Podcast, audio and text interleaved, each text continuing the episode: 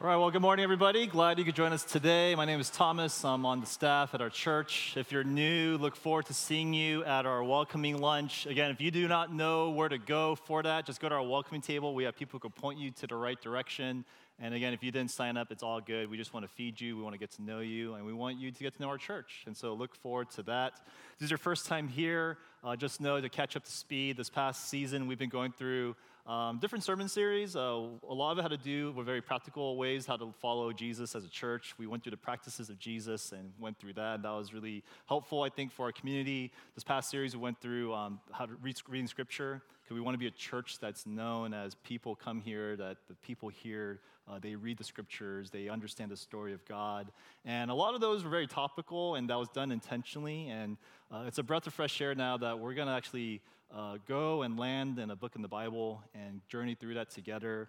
And uh, we're going to be journeying actually in this uh, the next few weeks through a new sermon series in the gospel, well, not the gospel, well, the sermon series is called The Gospel According to Genesis. Uh, the book of Genesis, the very first book in the Bible, um, a lot of you might be familiar with it. If you've been part of our church for a while, you'll know that we actually went through the book of Genesis uh, a few years ago, um, where we did, because you could, we did different parts of it. And I always had an intention that we're going to come back to Genesis and we're going to finish off this story because the book of Genesis, uh, you could actually divide this book into three different parts. Uh, part one, you could say, is uh, Genesis 1 to 11, and it's all about the story of creation, where we hear like Adam and Eve and the story of Cain and Abel, Noah and the flood, Tower of Babel, the fall. And that's all kind of setting up this big picture of what Genesis says about humanity and the big questions of life. But then part two, you could almost say, is uh, uh, Genesis chapter 12, 36. This is the story of the patriarchs, uh, the story of Abraham, the story of Sarah, Isaac, Jacob, and Esau. Um, that's kind of the middle part, and we went through that during COVID. I'm not sure how many of you remember that, but that was our series that we went through during that time. Uh, but the last part of Genesis, uh, chapters 37 to 50, this is what's known as the story of Joseph.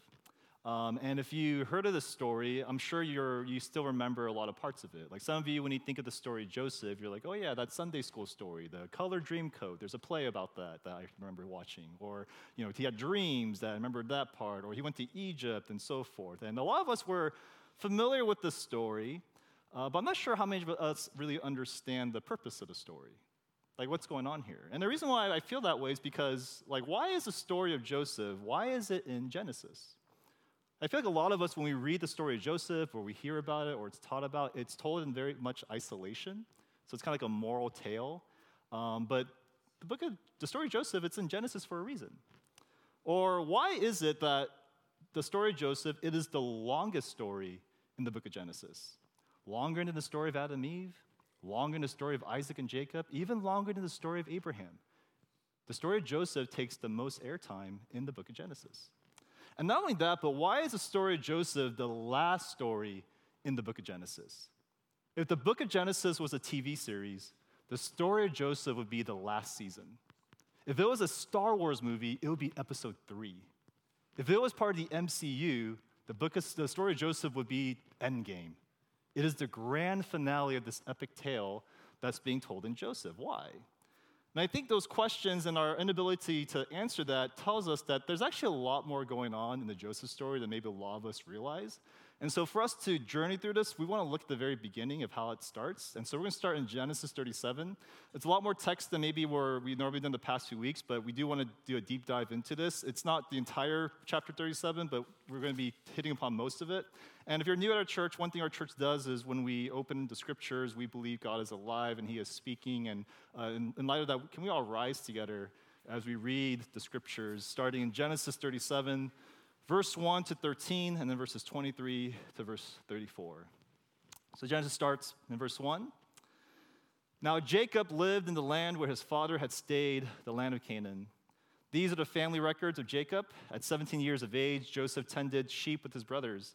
The young man was working with the sons of Bilhah and Zilpah, his father's wives, and he had brought a bad report about them to their father.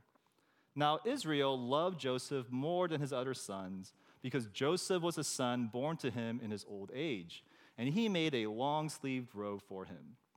When his brothers saw that their father loved him more than all his brothers, they hated him and could not bring themselves to speak peaceably to him. Then Joseph had a dream.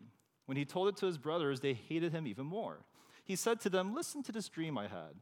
There we were, binding sheaves of grain in the field. Suddenly my sheaf stood up, and your sheaves gathered around it and bowed down to my sheaf. Are you really going to reign over us? His brothers asked him. Are you really going to rule us? So they hated him even more because of his dream and what he had said. Then he had another dream and told it to his brothers. Look, he said, I had another dream. And this time the sun, moon, and 11 stars were bowing down to me. He told his father and brothers, and his father rebuked him. What kind of dream is this that you have had? He said. Am I and your mother and your brothers really going to come down and bow down to the ground before you? His brothers were jealous of him, but his father kept this matter in, hand, in mind. His brothers had gone to pasture their father's flocks at Shechem, and Israel said to Joseph, Your brothers, you know, are pasturing the flocks at Shechem. Get ready. I'm sending you to them. I'm ready, Joseph replied. Verse 23. When Joseph came to his brothers, they stripped off Joseph's robe, the long sleeve robe that he had on. Then they took him and threw him into the pit. The pit was empty without water. They sat down to eat a meal, and when they looked up, there was a caravan of Ishmaelites coming from Gilead. Their camels were carrying aromatic gum, balsam, and resin going down to Egypt. Judah said to his brothers, What do we gain if we kill our brother and cover up his blood? Come on, let's sell him to the Ishmaelites and not lay a hand on him. For he is our brother, our own flesh. And his brothers agreed. When the Midianite traders passed by, his brothers pulled Joseph out of the pit and sold him for 20 pieces of silver to the Ishmaelites, who took Joseph to Egypt. When Reuben returned to the pit and saw that Joseph was not there, he tore his clothes. He went back to his brothers and said, The boy is gone. What am I going to do? So they took Joseph's robe, slaughtered a male goat, and dipped the robe in its blood. They sent the long sleeve robe to their father and said, We found this. Examine it. Is it your son's robe or not? His father recognized it. It is my son's robe, he said. A vicious animal has devoured him. Joseph has been torn to pieces. And then Jacob tore his clothes, put sackcloth around his waist, and mourned his son many days. This is the reading of God's word. Can I pray for us before we begin? Lord, would your spirit move? Would your words speak? And may our hearts be ready to hear and to listen to your voice. Be with us, O Lord, today. And I pray this all in your son's name. Amen. You may be seated. I was telling another group, uh, I think if we had to do uh, a trivia with our church and say, how many countries in Africa can you name? Probably not many. Maybe Uganda. That's it. like, how many more can you name in Africa? Because uh, we're not really familiar with that continent. But there is one country that I'm not sure if you're familiar with. It's called Mozambique. It has about 32 million people in that country. And it's, it's, it's kind of known as it's a country that was filled with a lot of war. In the 1970s, they actually got involved in the Civil War and they were fighting with one another. And as a result of that Civil War, millions of guns just got poured into that country. So many people died as a result of this war. And this war lasted over 20 years. Uh, 1995 was when the Civil War officially ended. And the country was left in a state where the people, the natives, they had to figure out how do we rebuild this nation? What kind of nation should we be in light of all the suffering and pain that we went through? And what's fascinating was there's a group of Christian artists in Mozambique where they wanted to create art that would tell their country's story, but also kind of paint a vision of the type of nation they want to become. And the most famous art piece that they made was in 2005. It's in the British Museum to this day. It's called the Tree of Life, and this is a picture of it. So the Tree of Life, you, that's a biblical term.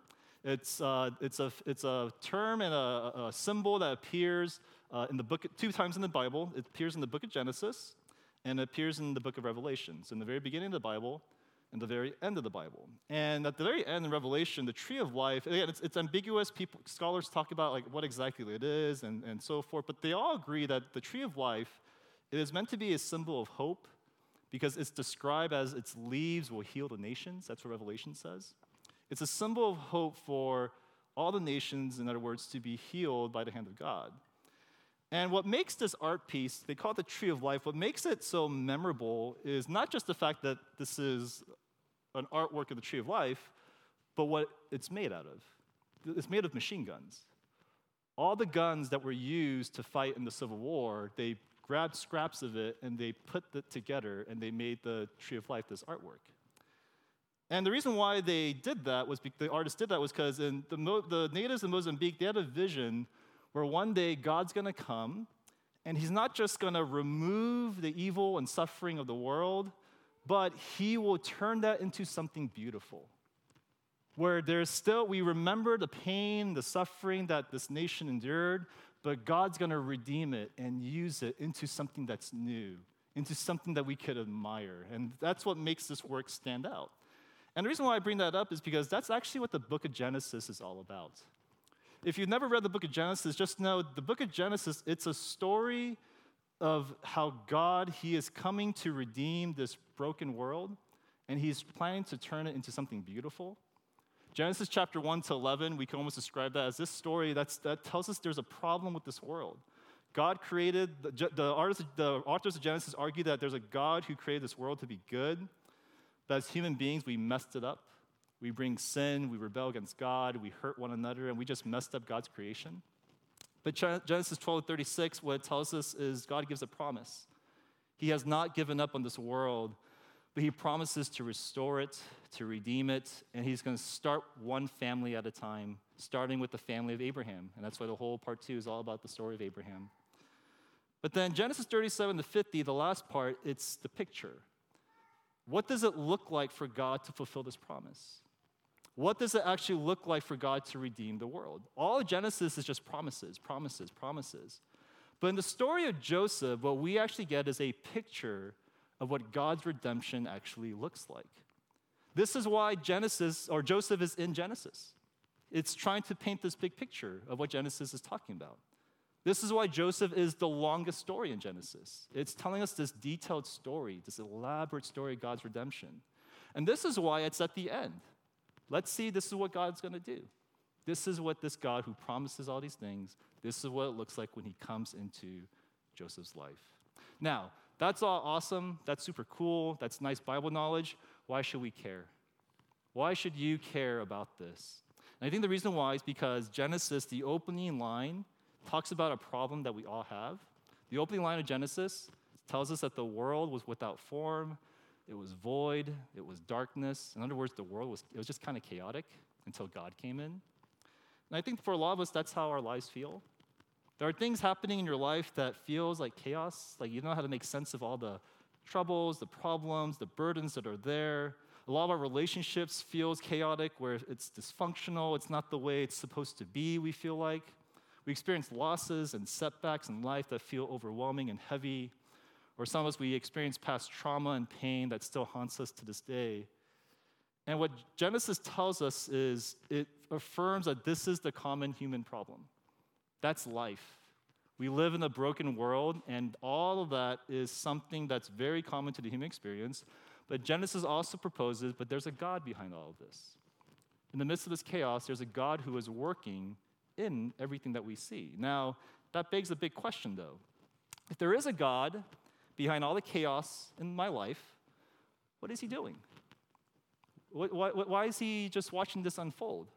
Why does God allow my life to go off the rails? And if you want to understand how God works in your life, it's helpful to first see how did God work in the life of Joseph?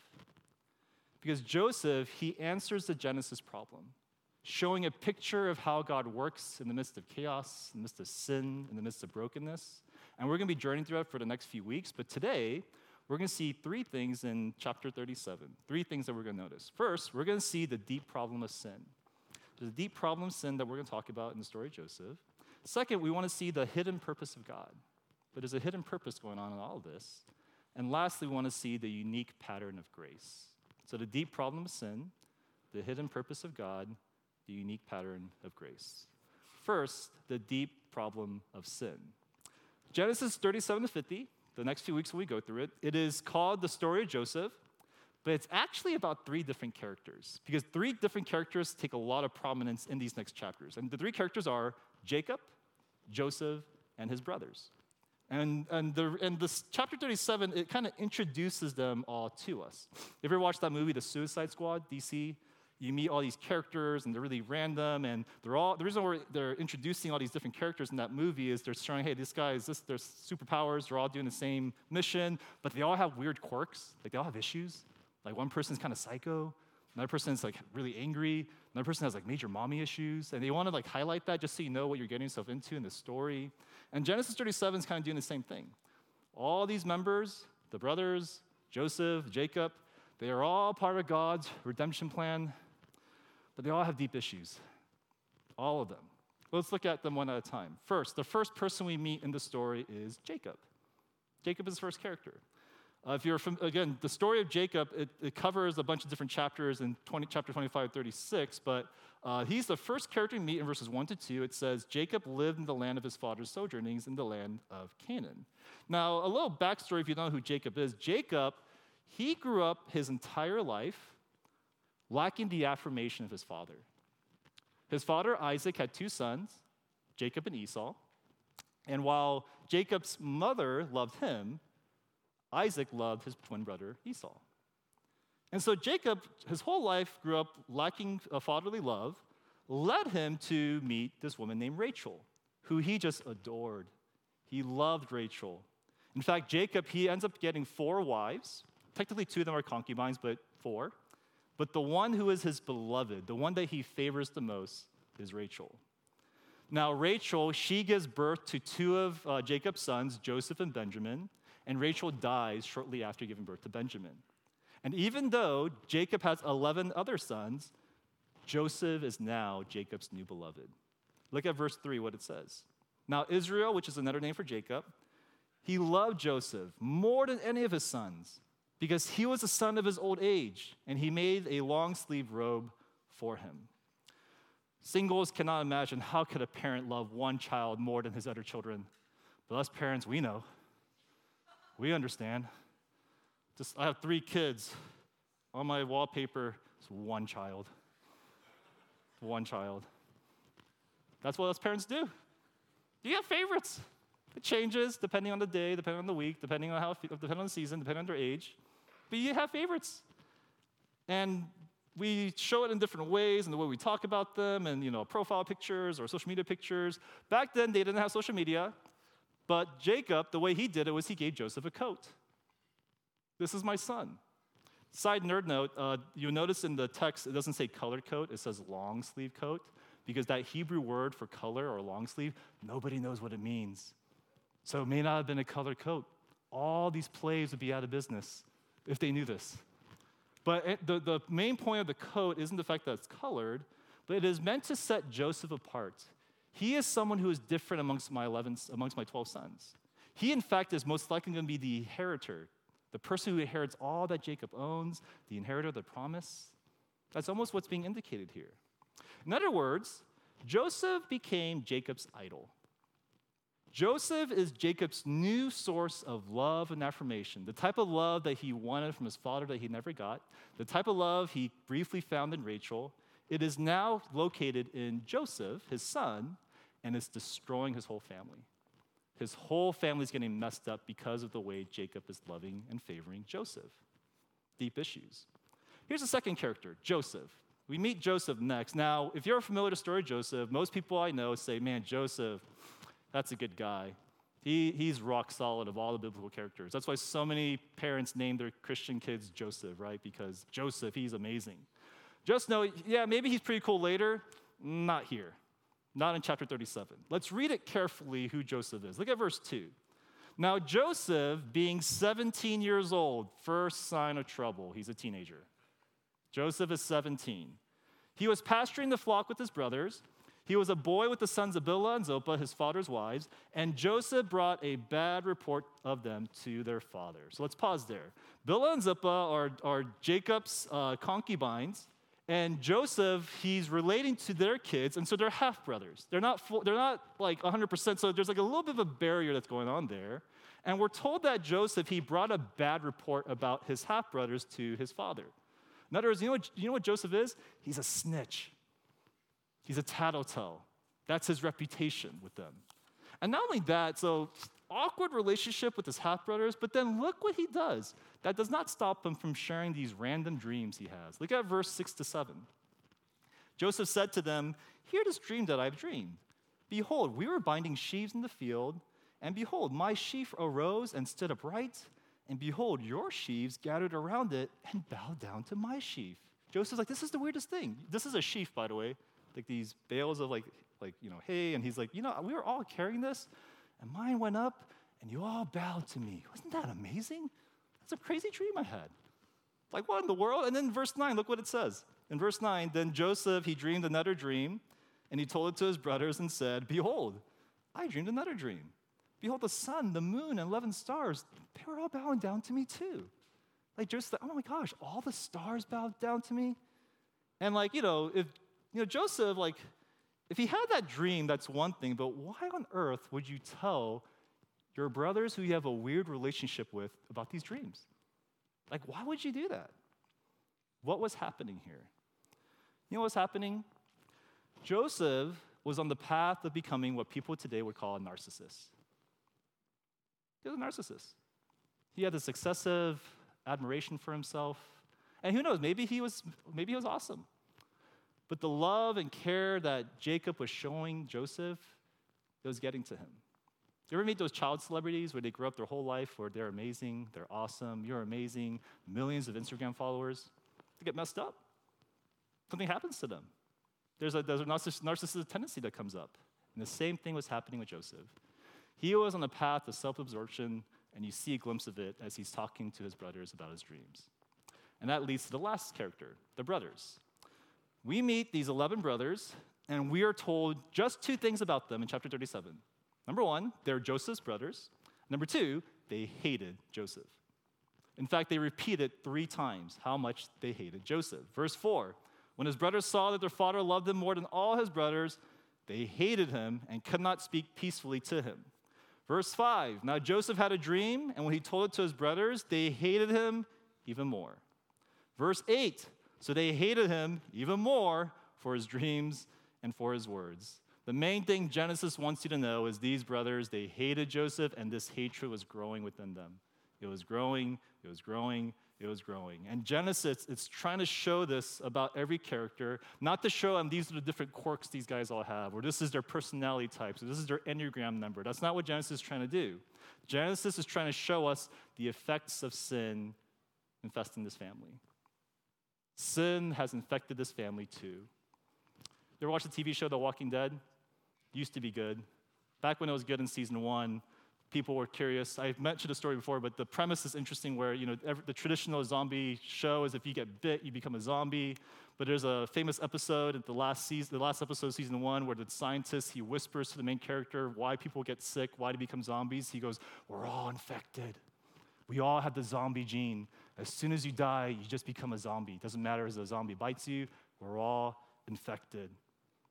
And Genesis is saying the same thing when you read this story. What it's trying to say as you read it and you see the way their personalities are coming out, it's saying the fall has entered into the world and they're all infected.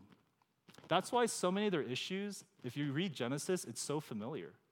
Like Jacob, he's favoring one person all the time, his son Joseph. Hmm, that sounds familiar. That sounds like his dad, Isaac. He's echoing Isaac. Oh, Joseph, he's being prideful, thinking he's like high above everything else wow, that sounds like Adam in the, in the garden, or it sounds like the Tower of Babel. Or these brothers, they want to kill their brother because they're jealous of him.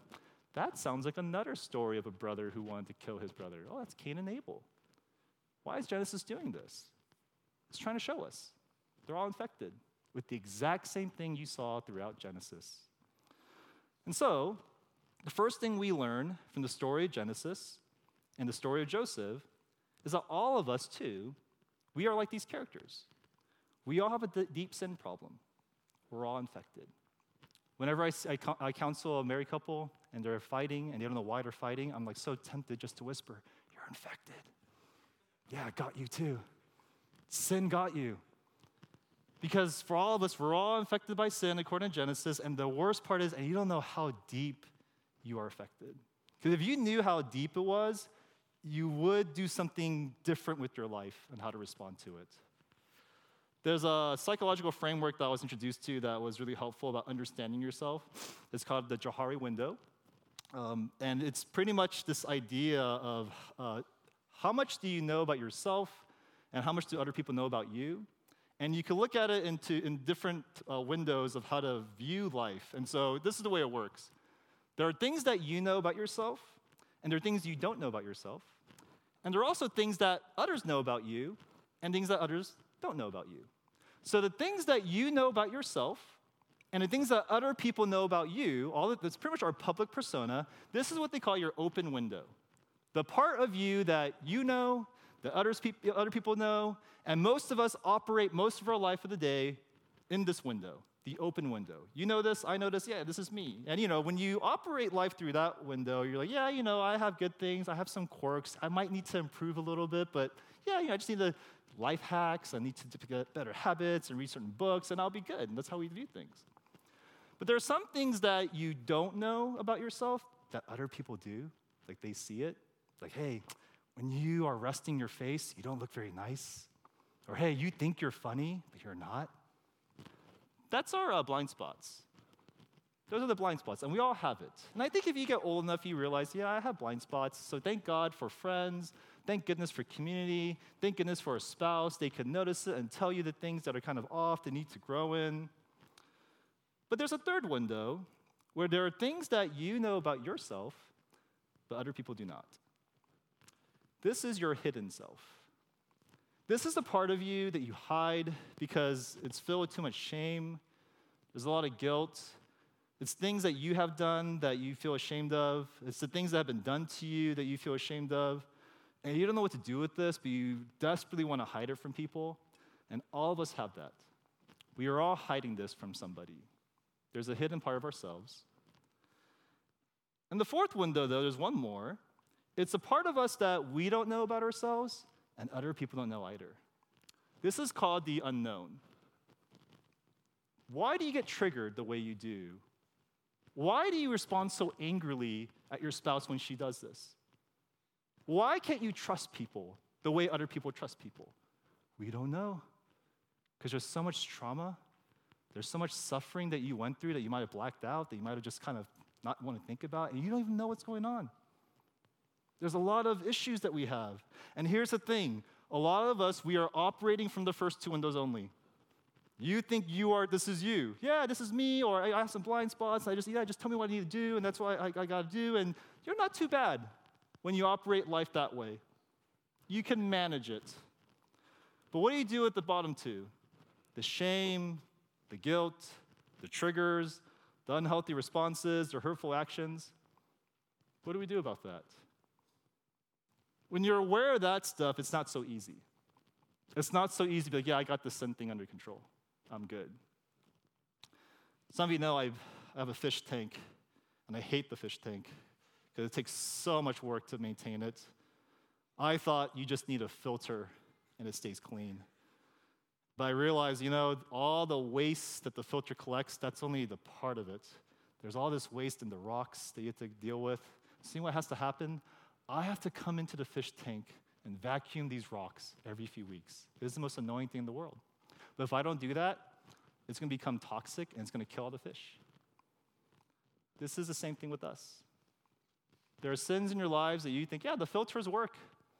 But there are some things that are really deep inside of your heart that unless God comes and does a work, it's going to kill you. It's the bottom stuff, the bottom windows there, that destroys your relationships. It's not the top stuff.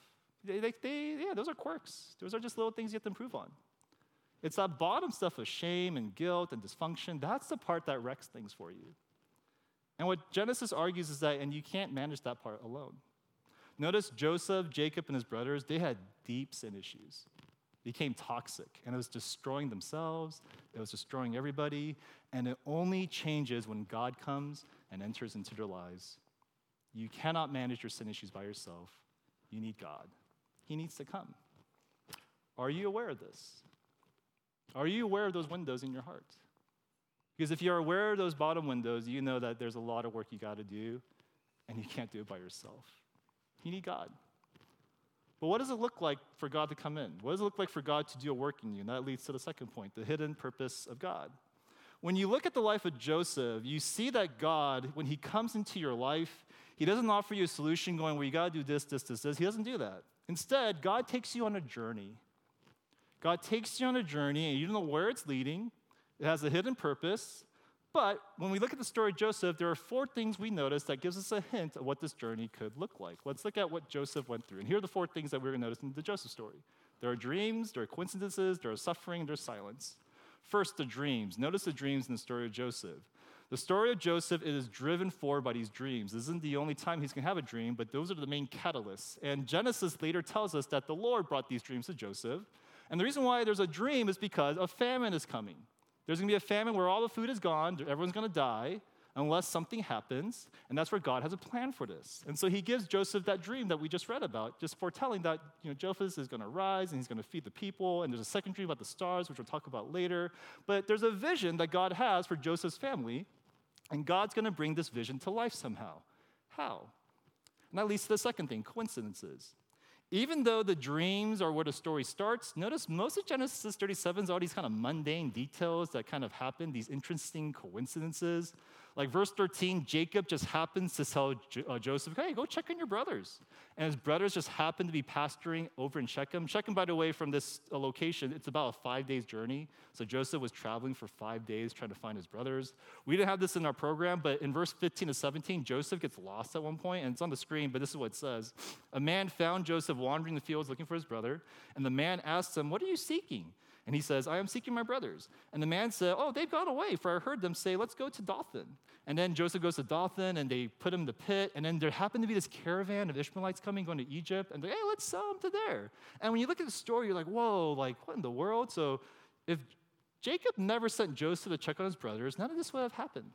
Or if that man, when he, if Joseph, when Joseph was wandering around, if he never met that man who go, oh, I overheard your brothers, they, they're going somewhere else. This story would have never happened. Or if that caravan of Ishmaelites never came going to Egypt, this would have never happened. And if this never happened, you know what would happen? Everybody would have died. The famine would have come, they all would have been killed. You see, Joseph, he had to go to Egypt. He needed to be in the right place in order to save everybody while he was in Egypt. And so, even though these seem like random coincidences, you cannot help but wonder hmm, seems like more is going on here. Thirdly, notice the suffering. Notice what happened for Joseph in order for him to get to Egypt. It wasn't an easy trip, right? He was betrayed by his brothers. They stripped his coat off. They actually say, commentators say they stripped him naked. So when they took his coat off, he's just completely naked, thrown to the pit, and he was left to die. Later on, we're told in chapter 42, when Joseph was in the pit, it wasn't like he was just lying there quiet. The brothers heard him screaming the entire time. Joseph was screaming, get, get me out of here, please. Like, I, I, like let, me, let me out screaming, screaming, screaming. But the brothers, when they did take him out, instead of helping him, they sold him as a slave and he went to Egypt. Notice the suffering. And lastly, notice not just the suffering Joseph goes through, but notice the silence. Notice that throughout Genesis, God is always speaking to Abraham, speaking to Isaac, speaking to Jacob. But chapter 37, God's not mentioned at all. You can't find his name there. In fact, this last picture, the last section of Genesis, God's mentioned the least in the entire book of Genesis. He's barely mentioned. It's really strange. Even though even Joseph's dreams, God's not speaking to him. They're just these random dreams that are happening. And so what, what goes on is God, like, all this stuff is happening, and yet he's so silent. But we know there's a purpose. We know something's driving this. And we know God is actively working, even if you don't really hear him. And if this is how God journeyed with Joseph, don't be surprised if this is how God journeys with you. God has a purpose for your life. We talked about this in our scripture series. The purpose you have is God wants to form you, become the human being you were meant to be, to love the Lord your God with all your heart, soul, mind, and strength, and to love one another. But the way that's going to happen is oftentimes it's going to feel like a journey filled with what seems like coincidences that are random, suffering, and especially God's silence. There's a lot of silence that's there. But in the midst of the suffering, in the midst of the silence, in the midst of these random coincidences, we often are going to find out that's how God's hidden purposes comes to light. A lot of you know how I got together with my wife. You heard that story a couple of times, post grad, she went to China and so forth. But a lot of you don't know the first time I met my wife and how I met her. It all begins not in post grad life, but in high school. Because in high school, I got into the greatest university in the West Coast, University of Irvine, UCI. No one's laughing, but UC Irvine. And uh, when I got in there, my, room, my friend from high school, he also got in, and we planned to room together. And I remember right before I filled out the, the dormitory form saying I'm going to room with this person, I got a random text message from this girl who I kind of knew, and she said, Hey, I heard you got into UC Irvine. I know a friend in LA, this guy who I think you guys would like get along with. Would you want to room with him? And when she texted me that, I was like, you know, if I room with my high school friend, I might be stuck in that high school bubble and I might not meet new people. So I should probably room with this new guy. So I told my high school friend, hey, I'm not gonna room with you, I'll room with this guy. So messed up. I am sorry, Derek, whoever you are. I, I jacked him. And I roomed with this guy from LA. And what made it worse was we didn't really get along that well. It wasn't like bad, but was, I was like, ah, what's not that compatible? But the one thing I remember about him is um, he had a friend who would always visit because they knew each other in high school, this girl, and she'd come to our dorm and they always hung out. It wasn't my wife, it was this other girl. And, and she would always visit. And she was a Christian. I wasn't a Christian at the time. So I think she came and she was mainly like evangelizing to me. But you know, whatever. Like that was like the nature of the relationship. And that went on throughout college. But in my senior year, I became a Christian and I had no idea what to do. Like, hey, I'm a Christian, I'm following Jesus, but what do I do? And that girl, who my freshman roommate was friends with, she said, Oh, you should come to my church. So I went to her church, and that's when I met Lena, my wife, for the first time. And she happened to be friends, that girl happened to be friends with my wife Lena at the time, and we connected, and now here we are, married with three kids. Now, today, I am pretty convinced that one of God's purposes for my life was to meet my wife Lena and to marry her. And I know that's a purpose of my life because I'm married to her, so probably was. And I look back at that, I'm like, you know what's kind of crazy about that story? If I never met that girl, that mutual friend that we both knew, I would have never have met my wife Lena. None of our kids would exist. Oh, that's crazy. But I think back even more. I'm like, wait a minute. If I never met that guy from LA, the friend that was connected, if I never met him and roomed with him, I would have never met that girl. That's crazy. And what's even crazier is, oh my gosh, if I never jacked my high school friend, I would have never roomed with that guy. Thank goodness I jacked him because you know something happened. And I think, oh my gosh, if I never got that text message, that random text message, if I never replied to it, Judah would not be born, my son. I would not have three kids. Everything seems so like random and yet I can't help but see, wow, every single detail, hmm, it's kind of leading to something. And again, it's easy for me to see this now because, you know, I'm married to my wife now. Years have passed, so I can kind of look and, you know, connect the dots if there was a purpose that was there. But especially what makes it easy to see is that, and there wasn't much hardships in that. It seemed like this, like, you know, pretty easy straight line for me. But I know that's not always the case for you guys, for a lot of us. What happens if, oh yeah, I had this happen and I met her and we, you know, we love each other and we're gonna get married, but what happens if your marriage doesn't work out? What happens if uh, you have a dead marriage or you end up being separated? Hmm. It's a little bit harder to connect the dots there. Or what happens if you want to get married, but it's been way longer than you expected? Wow, this is a long time. Hmm. How do you make sense of that? What happens if you plan to raise a family, but you can't raise a family, or you raise a family, but something happens to your family? What's God doing there? That's when it gets hard. Because when you're in the beginning or the middle of this journey, or even a difficult part of this journey that God's bringing on, it's really hard to see the purpose of it because it feels like right now it makes no sense. But Genesis tells us that, but God, again, He's, it's a journey. It's a journey where parts are feel bizarre, where you, if you stayed in chapter 37 of, of the Joseph story, it's just a weird, discouraging story. But you have to remember, there's chapters 38 all the way to 50. It keeps going. And for a lot of us here, that's the struggle we face. I told you guys already that I know a lot of you love Korean dramas. I do not like Korean dramas at all, but my wife does. And I remember one time she wanted me to watch this Korean drama called Crash Landing on You. And I remember I, I sat down and watched with her the opening scene, the opening episode. Ridiculous. Oh my goodness. If you guys haven't seen it, you know what the opening scene is? Is a woman in a plane, some type of tornado hits the plane, and she lands and crash lands in North Korea. It's like the, the, most ridiculous CGI I've ever seen. I remember I saw it, I was just like laughing, going, oh, this is why I don't watch it. And I was making fun of it. My wife said, just stop watching it. So I stopped watching it. And later on, my wife, she kept watching it though, and she kept talking about it. And later on, everyone says it's like the greatest drama that's out there.